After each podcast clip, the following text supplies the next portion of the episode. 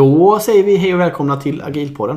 Avsnitt 109 som heter Agila året 2021. Ja, och det här är också första avsnittet eh, för i år. Just det. 2022. Ja. Så här brukar ju de agila åren i agilpodden börja. ja det börjar Ehm. alltid med att vi summerar förra året. Och lite framtidsspanar.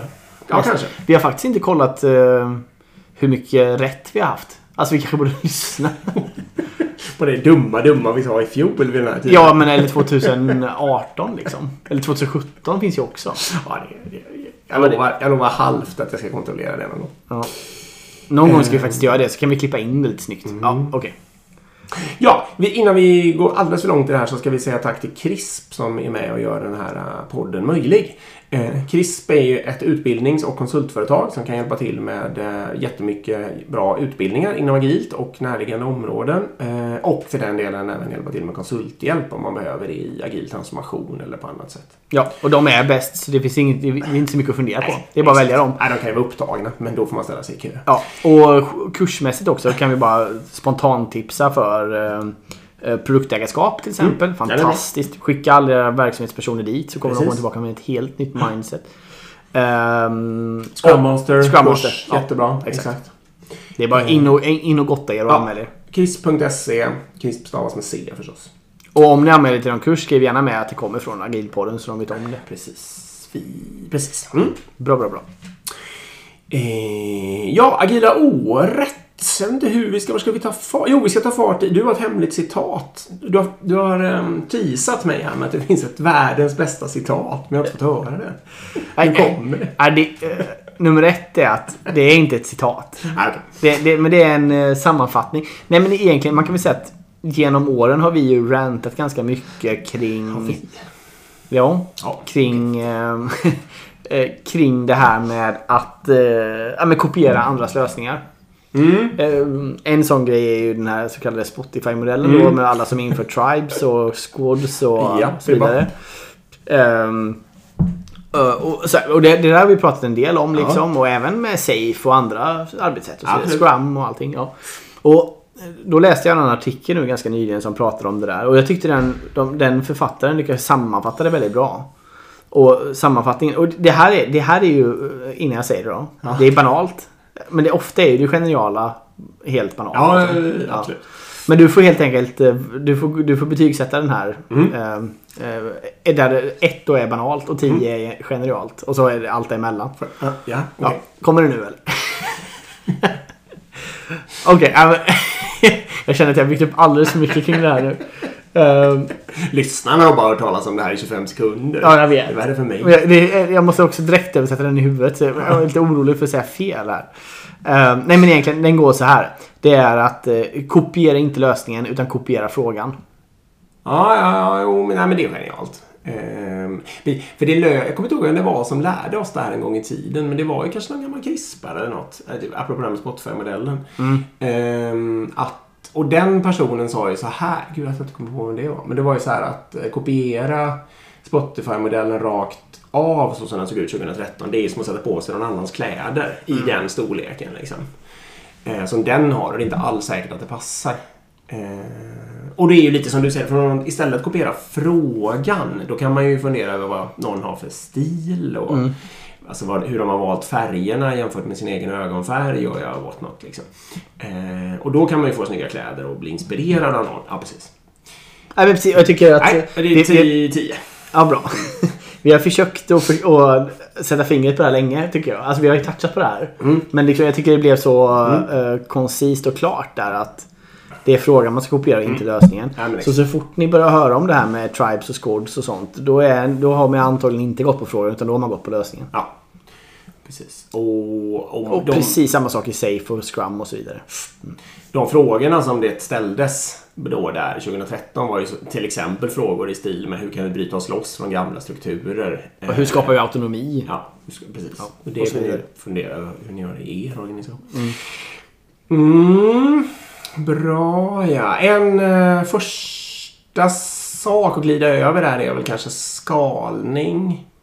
Det är ju ett fruktansvärt tjat om skalning. Ja, det får man ju säga. Det är väl en trend eller någon slags i alla fall, eller ett faktum i alla fall.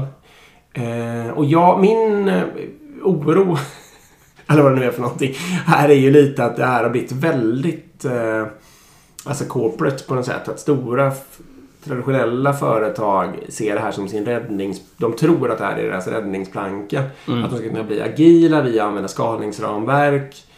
Eh, och vi vet alla vilka favoriten är. Eller de, ja, de två favoriterna kanske i och för sig. Om man nu, om man nu tycker att Spotify-modellen är ett skalningsramverk.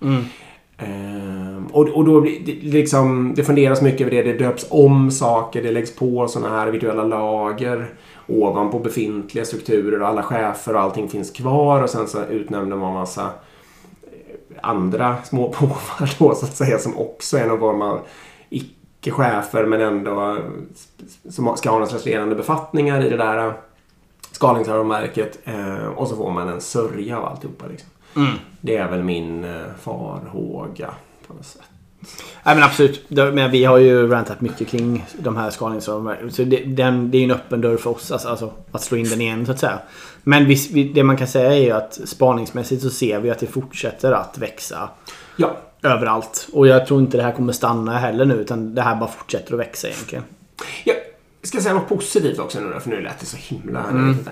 Och det är väl kanske att jag tänker att om man är... Eller jag börjar så här. Om det är ett rent mjukvarubolag då gör man ju bort sig, tycker jag, om man går på ett skalningsramverk istället för att ändra arkitekturen, så att säga.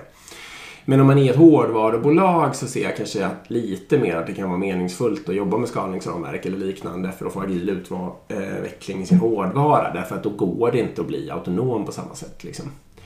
Eh, Så det kan väl, det ger jag ju absolut en poäng. Att det finns många företag som kanske tar sig fram den vägen. Liksom. Vad ska vi ta härnäst då? Värdegrundsarbete, vad tycker du om det? Och jag vet inte hur jag ska kunna eh, öppna, öppna upp det riktigt. Nej men jag, okej. Jag, det finns ju olika läger kring det här helt klart. Ja. Eh, Jag är ju helt klart i det här läget där jag tycker att företag ska sluta med värdegrundsarbete. Och då, då, med, med, då får man ju okej vad menar man med värdegrundsarbete då? Eh, och i det här fallet menar jag att man ska ta fram några clashiga fina fem ord som man ska sätta upp på en vägg. Och så ska man följa det liksom. Det, det blir... Jag tror inte det, det är inte så man bygger kultur. Jag Nej. tror inte det har något värde. Jag tror många tycker, är ganska frustrerade vid det och bara tycker att det är ja, Ja. onödigt liksom. Ehm, och och det, så det, det tror jag kan vara också. Men nu går vi nästan lite fel väg här. Men det här är nog fram, mer en framtidsspaning. Att Ja. Jag tror det här kommer blekna. Ja, precis. Men, och eh, precis, 2021-spaningen är ju att eh, det är fruktansvärt vad det tjatas om värdegrundsarbete. Och din framtidsspaning är att eh, det kommer blekna att hålla på med värdegrundsarbete. Det kommer försvinna ut igen. Liksom. Ja, på det sättet som vi har gjort det. Man kommer säkert göra det på något annat sätt. Liksom att man har chefer som bär det eller man har, man har andra principer i organisationen. Eh, Vi kommer toucha på det sen med fyra dagars vecka till exempel. Eller work from home eller vad det nu är. Liksom. Men jag tror inte på det här klassiska värdegrundsarbetet som det varit innan med att man ska sitta ihop hela organisationen och man ska ta fram några värdeord och sånt där. Det tror jag inte på. För att jag har ju en eh, fortsättningstanke på det här bara som jag säger nu. Och den går så här då. Att värdegrundsarbete är en fälla. Och däremot att ha en värdegrund. Eh, Det är det nog många framgångsrika företag som har. Och det är nog i grunden positivt. Det är lite som att ha en stark företagskultur så att säga. Alltså i en stark företagskultur så ingår det nog en värdegrund. Eh, och Toyota är väl det enklaste exemplet att ta upp där. Liksom. Det är inte så att, de, att det saknas... Alltså människor som jobbar på Toyota vet ju vad som uppfattas som viktigt och ställer ju upp på det. Annars skulle de inte vara där. Liksom. Eh, men det är ju ing- Och skillnaden på de här två är ju då att det ena är ju en happening så att säga. Eh, och det andra är någonting som har växt fram under väldigt lång tid på grund av att massa smarta människor har jobbat där och liksom Mm, bidragit mer- till den där. Exakt. Kultur ifrågasätter jag inte. Men jag, jag, jag, jag sätter inte ett likhetstecken mellan värdegrund och kultur. Nej, men framförallt just ordet värdegrundsarbete. Det är Nej, där jag precis. ser den stora varningssignalen. Exakt. För det antyder att det är någon slags projekt, det är en happening, det kommer ske one-off. en utrullning. Ja, exakt. och då är man ju fel. Men det här gör företag. Jo, jag vet. Och inte bara företag. Det är nästan ändå större inom eh, eh, alltså föreningar och sånt där. Så så fort det händer någon sån här obehaglig grej liksom i en eh, idrottsförening eller något sånt där. Då börjar de nu för tiden säga att ja, men det är fel. Vi måste göra ett bättre värdegrundsarbete. För att den här mobbingen här händer liksom. Ja, exakt. Det är alltid go-to-lösningen. Ja, exakt. Och det kommer ju inte... Vi tar in ett konsultbolag som hjälper oss. exakt, precis så. så där, håller de på. och så lägger de jättemånga miljoner Det är ju briljant. rakt ner i sjön för att få en sån här plansch som ingen köper in på. Liksom. Nej, det är ju så. Nej, det är dumt. Jag vet inte vad jag ska ta vägen. Nej. Ehm, Nej, det, då är det mycket bättre om vi, om vi ska... Det här kanske vi ska prata mer om någon annan gång. Men då är det ju bättre att jobba med principer och sånt. jo, Alltså vi ska bete oss så här eller vi tror på det här eller vad det nu är. Men det är, det är något helt annat liksom. Typ Ja. ledarskapsprinciper tänker jag på. Eller vad det nu kan vara. och till exempel Toyotas sån här, kalla det vad du vill, lever ju mycket i de här 12 eller 15 eller vad det nu är principerna. Ja. Så det är ett bra exempel på det. Ehm, mm, precis. Ska vi gå vidare till eh, skolplattform kanske? alltså wow. Det här blir ju rantigt avsnitt. Ja, jag hör det. Jag känner det själv. Ehm, ja, vad ska vi ens toucha där? Jag vet inte var vi ska börja. Man önskar ju att det vore det sista IT-projektet liksom. Ja, nej men det, alltså sanningen är ju att de har fyllt på med 4 miljarder till nu. Inte bara för skolplattformen. Ja, 4 miljarder till. I, inte bara för skolplattformen dock, utan för, det är Ah, för, okej. för samtliga i Stockholms stads IT. Men en stor peng av den är ju dedikerad till skolplattformen. Så man kommer ju fortsätta investera tungt i den då. Och det, det läste jag någonstans också, jag vet inte om jag har sagt det, men skolplattformen har ju också så kallade driftskostnader på eh, 150 miljoner om året eller något sånt Något där. sånt. Så man har ju fastnat då i en helt absurd kostnadsmassa som man måste underhålla. Ja, jag tror det värsta, nu har jag inte exakta siffror, men, men det är, jag är inte långt ifrån att per elev nu då i Stockholms stad som använder det här så är kostnaden 1200 kronor per läsår. Ja. Medans eh, materialkostnaden, alltså allt läromedelskostnad är på 800 kronor. Så nu har liksom skolplattformen gått över kostnaden för läromedel. Och man får också tänka då för eleven så skapar det här plattformen absolut noll värde. Det här är ju en admin-grej för, för, för Ja. lärare och föräldrar. Så det här gör ingenting för att göra skolan bättre egentligen. Men okej, jag tror vi ska släppa den. Okej, ja precis. Den, den gör det ju sämre vill jag bara tillägga också på så vis att det är svårare att hitta information. Senast jag var tvungen att kolla något så var det till exempel nere då liksom. Eh, och så blev det problem med skolgången bara därför.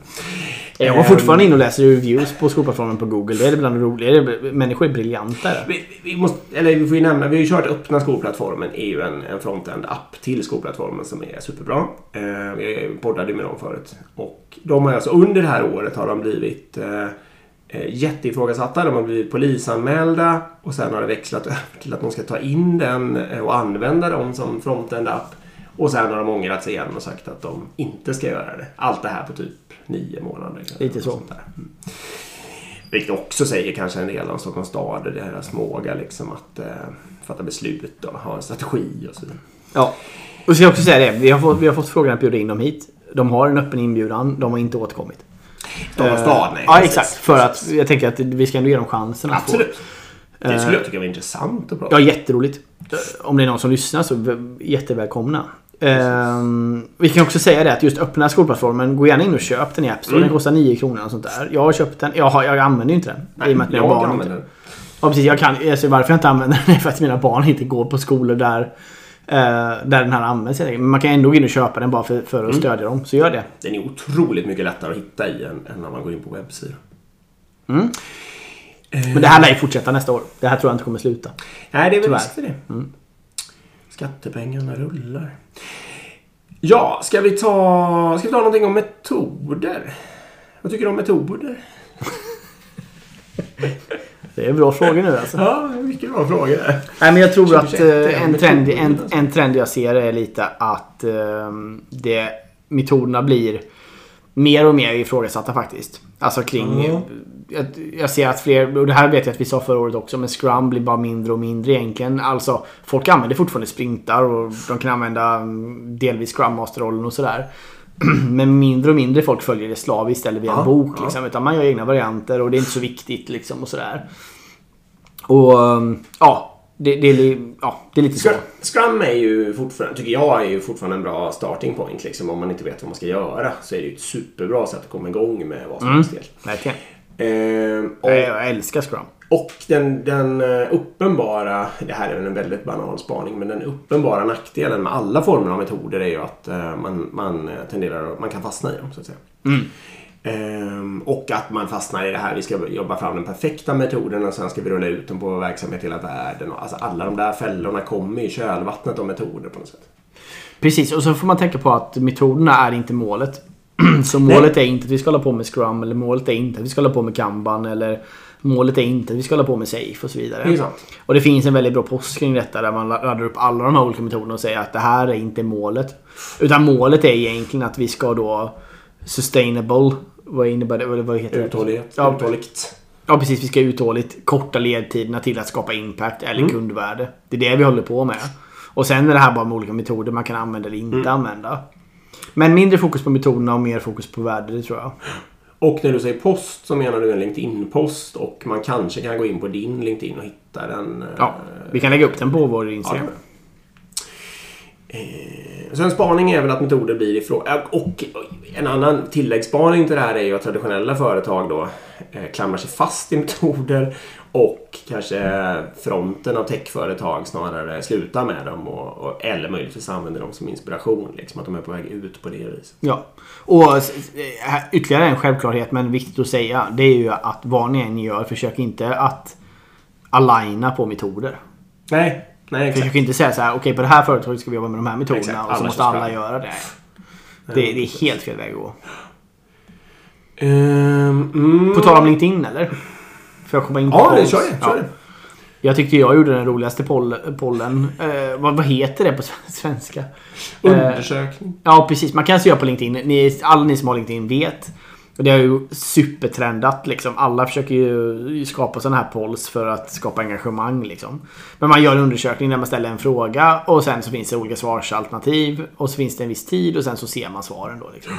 Och eh, den, den frågan som jag absolut inte vill se igen. eh, det är, ja hur ska ni jobba post-covid? Ja, Vill ni jobba 50-50 hemifrån eller vill... Du vet, alltså jag dör. Inte en enda sån post. Ehm, jag blir helt vansinnig på det.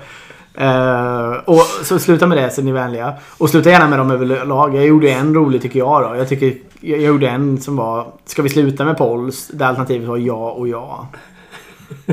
Och, och sen var det någon annan människa som var rolig och i, din, i kommentarerna till din tråd sa hur många polls är lämpligt att ha per vecka eller något sånt där va? Så blev det en poll i. En, två, tre och fem eller något sånt där. Ja, jag ser det. Nej, jag hoppas att, att vi slipper polls framöver. Mm, det kanske vi gör. Eh, jag tror vi fortsätter till ett av dina andra absoluta favoritämnen, nämligen eh, standardsystem. Eller kanske anpassade standardsystem. Ja, men jag tycker man läser mer och mer i, i tidningarna. SJ till exempel har ju varit otroligt utsatta nu när de bytte de bytte system för ja, planering av personal. Vem ska jobba på vilket tåg och när liksom. Ehm, och då köpte de ju ett standardsystem som de anpassade sönder. Och så funkar ingenting. Och det här blir... Ja, det här blir... Ja, precis. De bygger då massor med egen logik Ja, jo, ovanpå det där liksom. För grundfelet var ju att de inte ville, de ville jobba precis som förut tror jag. Så har jag läst mig till det hela i alla fall. Alltså de ville ha sina egna gamla processer som de hade jobbat fram. Men i ett standardsystem, liksom. Men i ett standardsystem. Genom att ändra på standardsystemet och så funkar ingenting. Nej. För jag tror du hade snokat rätt på att samma system funkar i Norge. Alltså någorlunda i alla fall. Just det. Eh, vilket lite tyder på att det inte är nödvändigtvis något fel på det där systemet. Utan felet är ju just att, att eh, ta ett standardsystem och sen så anpassa det. Mm. Och, nu säger jag bara en spaning i klartext. Det är ju helt enkelt att eh, om man har någonting där man tror sig på riktigt kunna följa systemets processer och tror att de duger. Då kan man ju absolut göra så här och känna, alltså göra det lätt för sig liksom. Eh, inte vet jag, Microsoft Word eller vad du vill. Liksom. Eh, och om man starkt misstänker att man vill ändra mer än jätte, jättelite. Eh, då är det nästan bara dumt att börja med ett standardsystem. Då är det smartare att egenutveckla från början i alla fall. Även om man inte får något gratis då. Liksom. Ja, eller alternativt anpassa din verksamhetsprocess så Ja, att den stämmer. Ja, precis. Och jag menar, det, här, det här tror jag många gånger att företag är alldeles för, tror att de är alldeles för unika i allt de gör. Liksom. Menar, nej, antagligen behöver du inte ha ett HR-system som är annorlunda än andra, alla andra företag. Så varför ska du hålla på och krångla? Köp ett standardsystem och jobba inom det liksom, använd de processer som finns. Jo. Speciellt när det handlar om stödjande saker. Men, men eh, så fort det handlar om som du säger att man, att man måste anpassa det här systemet. Men Vi ska bara bygga på lite logik ovanför. Vi ska bara be dem Ja. ändra lite. Och, Nej, det biter bra. Nej, jag har aldrig sett ett exempel där det funkar. Och jag kan väl hålla med om att, alltså varför jag är så himla tvärsäker på att det inte blir bra. Det är inte för att jag kan tänka ut i mitt lilla huvud att det inte går, att det aldrig kommer kunna gå. Liksom. Nej. Utan det är för att jag har sett så otroligt många exempel från verkliga livet när det blir katastrof. Eh, Så det är verkligen en erfarenhetsbaserad spaning. Liksom. Ja. Ehm, mm. Nej, det är ju en, det är en fälla. För det blir ju mer och mer eh, alltså, mjukvara som går att köpa och det blir mer och mer molntjänster och grejer. Och eh, akta er, alltså använd det när ni vet att ni kan använda det rakt av och inte annars. Liksom. Ja, det här, det här tror jag kommer fortsätta. Ska vi... Vi har väl ett tema som har lite olika grenar här och det kanske är ledarskap. Mm. Och då kanske, ja 2021 var väl året när vi startade Ledarskapspodden. Ja, för er som inte vet så har vi en podd till. Exakt. Som heter Ledarskapspodden. Eh, där gör vi fem minuters ledarskap om dagen. Vi testade att göra ett år. Jag vet inte hur många avsnitt det blev, men det blev en del. 150 eller sånt där. Ja, Ehm, och vi fick 68 000 lyssningar tror jag. precis. Så det var ju roligt. Ehm, så den kanske, eller den kommer komma tillbaka. Ja. Ja, jag tror vi börjar på måndag. Alltså i nästa vecka. Ja, så lyssna, lyssna. Ja, precis. Eller när det här nu släpps. Men, Ja, men jag tror det släpps den här veckan. Så lyssna på... um, Ledarskapspodden fem minuter. Det är bara fem minuter om dagen och det är eh, oftast måndag till torsdag. Ja. Eh, ja, var var vi någonstans? Ledarskap. Jag har ju läst Turn the Ship Around. Mm, det gjorde vi ett avsnitt om också. Ja, och precis. Jag ska inte sitta och återupprepa det. Men du gjorde ju den lite roliga spaningen att, även, att jag refererar en massa till det där. Mm. Eh, det kändes... Alltså inte bara i podden utan även i, när vi pratar Exakt. utanför podden. Exakt.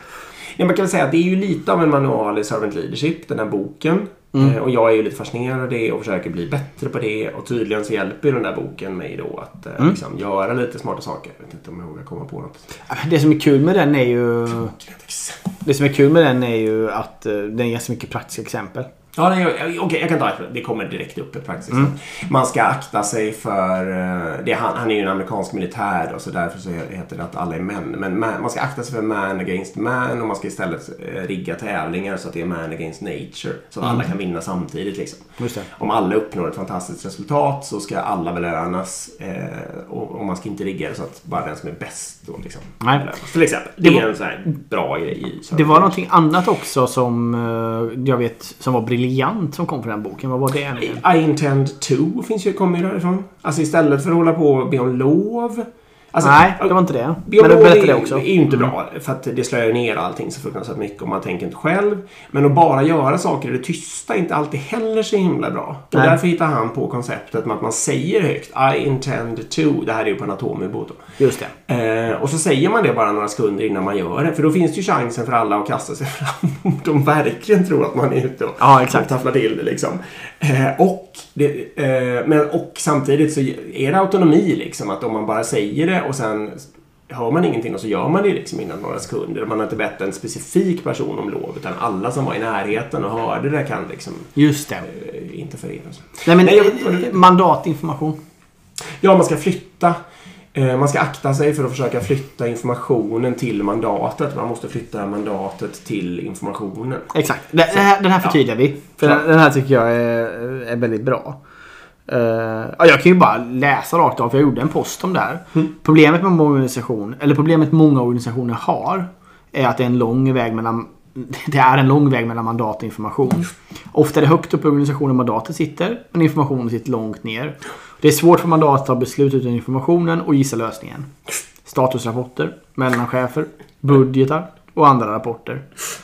Allt detta och mycket andra dumheter skapas för att minska gapet mellan mandat och information. Vore det inte en bättre lösning att flytta ner mandatet till information istället? Precis. Och, och sen referera till just det avsnittet. Nej, precis. Så lyssna på det. Ja, det, är, det är en briljant spaning. Mm. Ehm, vi... Ja, det här är för kanske också en... Jag vet.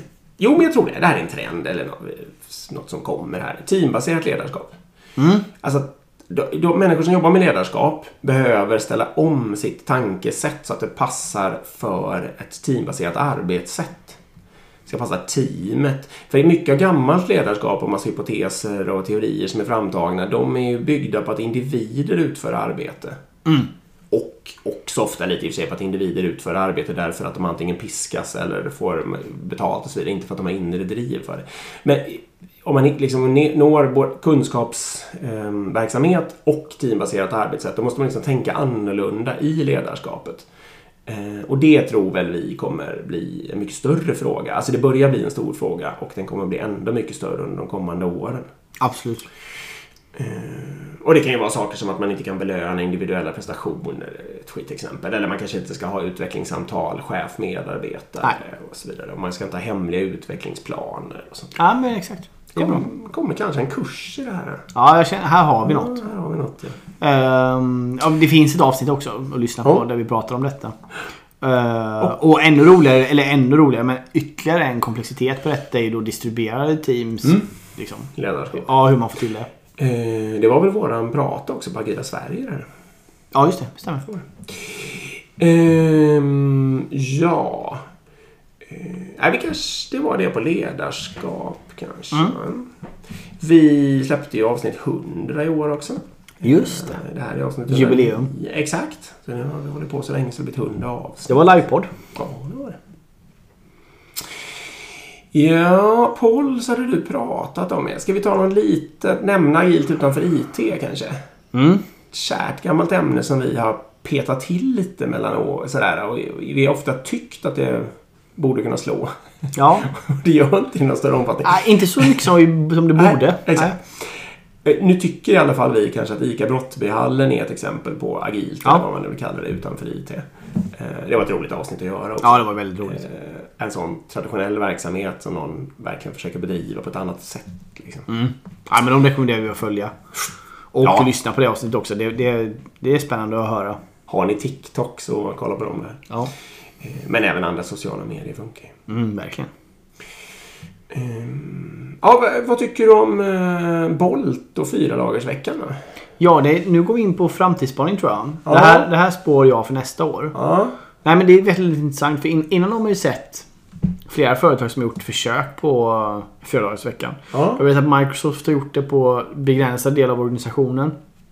Och man har ju hört om det ett tag. Uh, men, men nu börjar det faktiskt blomma upp företag som gör det på riktigt.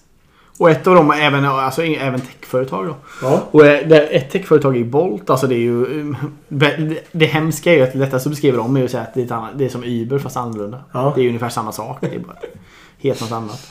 Nej, men de hade testat tre månader nu att göra fyra dagars vecka. Och sen så hade de utvärderat. De hade frågat alla personer vad de tyckte Mm. om det. Och då tyckte 91% av alla anställda, alltså icke-chefer då. Att de ska, 94. Ja, förlåt. 94. Att de ska fortsätta Ja. eh, med fyra dagars vecka. Och 91% av alla chefer tycker Just. att man ska fortsätta. Så de slog i klubban, CEOn då slog i klubban i bordet och sa det att ja, det finns inget annat sätt. Det här är sättet framåt. Ja. Så de gör fyra dagars vecka nu på riktigt då. Och det här tror jag, det blir ju jättemycket. Alltså, jag tror att eh, om de nu skulle förlora på det, i produktivitetsmässigt och så vidare, så har de ju marknadsfört sig. Och de kommer antagligen få så sinnessjukt mycket ansökningar. Ja. Eh, att det är antagligen värt det. Ja. Den produktivitetskostnaden som de, de, de förlorar på det. För det står ju i varenda tidning i hela världen om dem. Ja. Vilken reklamkampanj liksom.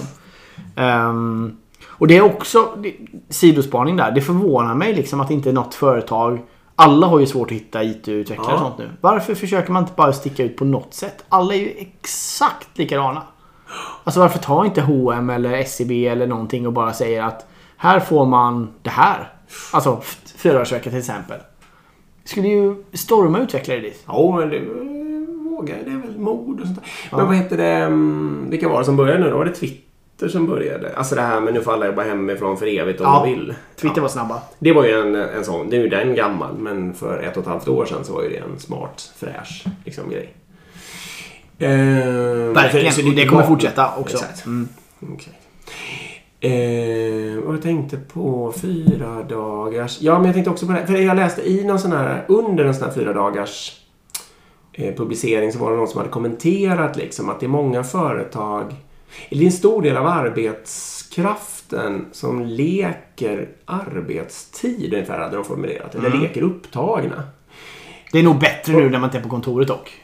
Ja, det kanske är. Ja, precis. Men att det är lite ett förlegat... Det här med 40 timmars arbetsvecka börjar bli förlegat på det viset att det är ju egentligen inte... Det gäller att göra smarta saker liksom. Eh, som gör skillnad på något sätt. Och inte att göra... Alltså det spelar ingen roll om man skriver långa rapporter eller eh, producerar powerpoints eller går på möten och sånt där. Liksom. För det är ju bara att sitta av tiden egentligen. Det är ju någon form av så här, Mm. terapisysselsättning eller vad man ska kalla det ofta. Det är en del av teatern som jag skulle kalla det. Från, ja, det har jag Ja. spanat på någon annan gång. Eh, men det här när man verkligen skapar det där värdet. Det kanske är svårt att göra. Alltså, gör man världens smartaste grej de första sju timmarna så är det inte säkert sen att man kan fortsätta med det de andra 33 timmarna. Det är inte ens troligt kanske. Ehm, och då kanske man behöver slappa lite eller göra något annat och sen så kanske man kan komma med något nytt briljant och så vidare. Och det rimmar ju lite med att både de här som spanar att de ska ha ingen arbetstid eller alltså att folk bara att det bara är fritt. Man är ledig när man vill och jobbar när man vill. Eller för den delen någon som deklarerar fyra timmars vecka. Jo, vi ska lägga till också att till exempel Panasonic eh, har ju också fyra, infört fyra dagars vecka. Japanskt företag då. Och tydligen har 10% av alla japanska företag inom tech, tror jag det var, eh, gått ner till fyra dagars vecka. Det här kommer slå. Ja, det kommer nog göra det faktiskt. Ja. Ehm, Ni vet var ni hörde det. exakt. Nästa år, eller i år är det året det händer. De kanske har hört det för länge sedan. Ja, men nu händer det. Det har de inte hört. Nej, det har de inte hört. Jag hoppas på det. Ehm, ja, vi har en lyssnarfråga. Vill vi säga något om pandemin eller vad den uttjatar? Ja, väldigt uttjatad. Ja, okej. Men spaningen om pandemin är att den är väldigt uttjatad. Ja. Jag vill inte höra ett ord till om det nu. Erik tycker att det är lite som att säga att det är 20-tal eller att solen är gul eller något sånt där. Lite så. Lite så. Ehm, nej, men då kanske vi går på lyssnarfrågan, va? Ja, det, det hinner vi med. Vill du läsa upp eller ska jag bara säga ungefär vad det gäller? Nej, men ta det ungefär. Det räcker. Jag börjar ungefär så får vi se om du fyller i med någonting. Absolut. Nej, men det är att om man... eh, Hur... Alltså, ponera att man har ett gammalt projektkontor. Och kanske ett center of excellence inom projekt liksom. Och att man försöker bedriva projekt på ett gammaldags sätt och att det blir som det blir helt enkelt och inte blir eh, så bra. Och så vill man gå mot någon form av... eh, Man kanske vill göra någon slags agil transformation och gå mot att leverera på ett annat sätt och göra saker på ett annat sätt. Kan man då, eller hur kan man, ska man skapa ett center of excellence inom agilitet då liksom? Och, eller hur ska man göra? Någonting sånt tror jag frågan. Ja. Nej, men det nej, men det stämmer. Ja, Ja, men jag, egentligen, en fråga är ju hur går man från project till product? Alltså eh, en stor grej där är ju liksom eh, Alltså först och främst de här Center of Excellence ska man inte hålla på med i någon form egentligen. Det är min starka åsikt. Det, det blir aldrig bra. Det blir bara en proffstyckar-funktion alltså liksom. jag har ju ändå... Eller så här då. Min, min, eh, min reflexmässiga liksom, tanke när jag hör orden Center of Excellence är starka, starka varningssignaler. Ja, ja, ja. Här är det något som... Varningsklocka Något ringer. bra som är på. Exakt. Eh, ja, förlåt. Fortsätt. Nej, men precis. Så eh, egentligen är det så här att det är snarare en organisationsfråga, alltså hur man organiserar sig.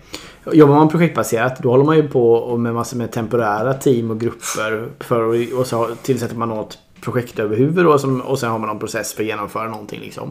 Man, man flyttar ju troligtvis människor till eh, arbete. Exakt, det, man ska göra precis tvärtom. Exakt. Man ska flytta arbetet till människor. Så du ska ha fasta team med fasta produktmänniskor som ansvarar över produkter över hela livscykeln. Inte bara just när den ska ge- genomföras utan från idéfasen till så att det stängs ner i princip. Så har du fasta team med fasta liksom, ja, produktmänniskor. Det är så du gör den transformationen så att säga. Så du slår ju sönder projektorganisationen. Och du slår ju sönder hela den organisationen. Och sen, sen tänker du mer utifrån ett värdeströmsperspektiv. Liksom, att hur kan vi nu få alla system som har med sälj att göra att sitta, eller hur alla system som har med HR att göra. Och nu, alltså hitta på något sånt istället liksom. Eller kolla på kundresan. eh, Och titta utifrån det. Hur, hur kan ni organisera er? Så det är nummer ett då. Och sen när du väl, när ni väl har kommit dit. Det är ju inte helt pissenkelt. Men Nej. när du har gjort det. Hur du då sprider kunskap inom det här product management. Ett är ju att du håller ju inte på då, som vi pratade om innan, med metoder. Det är inte där lösningen är liksom. Nej. Utan du vill ju snarare ha en produktkultur då inom företaget. Ja. Du, nummer ett är ju att då, du samordnar det så att säga med IT. Du, du håller inte på att ha två olika organisationer. Alltså du har inte en produktorganisation och en IT-organisation utan Nej. du slår ihop det där. Det är nummer ett. Och sen så är det ju bara nu för tiden använder man ju Teams eller Slack eller vad det nu är. Det är ju bara att skapa en product management-kanal där och så kommer ju alla dit som är intresserade. Det är ju så du samordnar det. Det, är ju- det är precis så Center of Excellence skulle funka. Att du skapar en, slack, Exakt. en digital kommunikationskanal. Ett nätverk av något på något Ja, vis. och människor ni kan ju träffas, exakt. Och- och det Man kan kan- träffas IRL också. Ja, och då kan man ju bjuda in någon eh, extern person som Ja. kommer och skriver Hej, nästa lördag kommer, eller nästa tisdag så kommer den här personen och pratar. Här är länken liksom. Bjud in Melissa i just det fallet. Ja. Perfekt. Ehm, jag ska lägga till lite också för att jag vet inte om det kan ju sitta folk. Dels kan ju sitta någon nu på ett Center of Excellence och bli ledsen när vi säger så här förstås. Och det är klart att man säkert kan göra bra saker också och de kan ha lite olika inriktning och så vidare. Så jag ber om ursäkt i så fall. Och eh, det kan också sitta någon och fundera så här. Jaha, får man inte ha staber överhuvudtaget? Ehm, och det kanske man ska undvika så att säga. Fast jag kan väl känna att om man behöver eh, Alltså man kan ha centrala agilcoacher och sånt där. Man kan ha någon form av verksamhetsutvecklare som hjälper människor lite runt om i organisationen att göra saker. Och så länge det verkligen är så länge deras huvudarbetsuppgift på något vis är att vara ute och hjälpa människor som utför värde eh, och de liksom inte börjar försöka bestämma saker och hålla på så kan det ju bara fungera. Eh, och det gäller också att de inte växer sig för stora tycker jag. Eh, jag ska bara lägga till det. Nej, men, absolut. Jag skulle inte välja att kalla det Center of Excellence heller. Eh, Nej, men det kan ju vara precis som du säger. Det kan ju vara så att det heter Center of Excellence och det är ett sånt här nätverk och det funkar. Ja, så det beror ju på hur man lägger liksom eh, hur man lägger den benämningen. Eh, men man kan ju också kolla, det är väldigt få framgångsrika företag som håller på med klassiska Center of Excellence så som de är tänkta fungera. Ja. Att det skulle vara någon form av processorganisation som ska sitta och tänka hur den genomförande organisationen ska jobba. Det är inte bra. nej, det håller Det jag vet med vi. Ja, så det är väl egentligen eh, ett ett sätt att göra det på. Det är kanske inte det rätta, men, men det skulle vara ett sätt att göra det på. Men jag tror egentligen börja med... Jag skulle försöka börja med att ta något eh, projekt som går dåligt eller som inte funkar eller som ni på Ja. förhand vet och så försöka göra annorlunda. Det, precis, och definiera en produkt. Liksom. Börja Ja. med produktledningen, product management. Eh, alltså tillsätt en produktledning för en produkt som ni vill ha som ni inte får. Och sen organisera det hela kring det. Exakt. Eh, Och låt de duktiga utvecklarna eller vad det nu är man håller på med dras till den där produktledningen. liksom, Så de får en gemensam vision och kommer igång. Så att säga. Ja, och så testa och se vad som händer. Exakt. Ehm, Ja, Nej, vi kanske stannar med agila året 2021 där. ja men det känns så. Vi kan väl säga det liksom att har ni önskemål på ämnen. Vi har eh, absolut massa förslag men fortsätt gärna skicka in det. Det är väldigt Ja. uppskattat. Det är det. Förslag på gäster, förslag på ämne. Skicka det till oss på agilpodden.gmail.com eller agilpodden på Instagram. Ja, exakt. Och även om ni vill oss något eller har någon feedback eller frågor för den delen så tar vi också jättegärna in det. Om ni är upprörda efter det här rant-avsnittet så kan ni skriva av er lite. Ja. Eh, tack så jättemycket till Chris för att ni är med oss. Mm. Eh, tack till alla som lyssnar. Ja, vi hörs. Hej, hej. hej.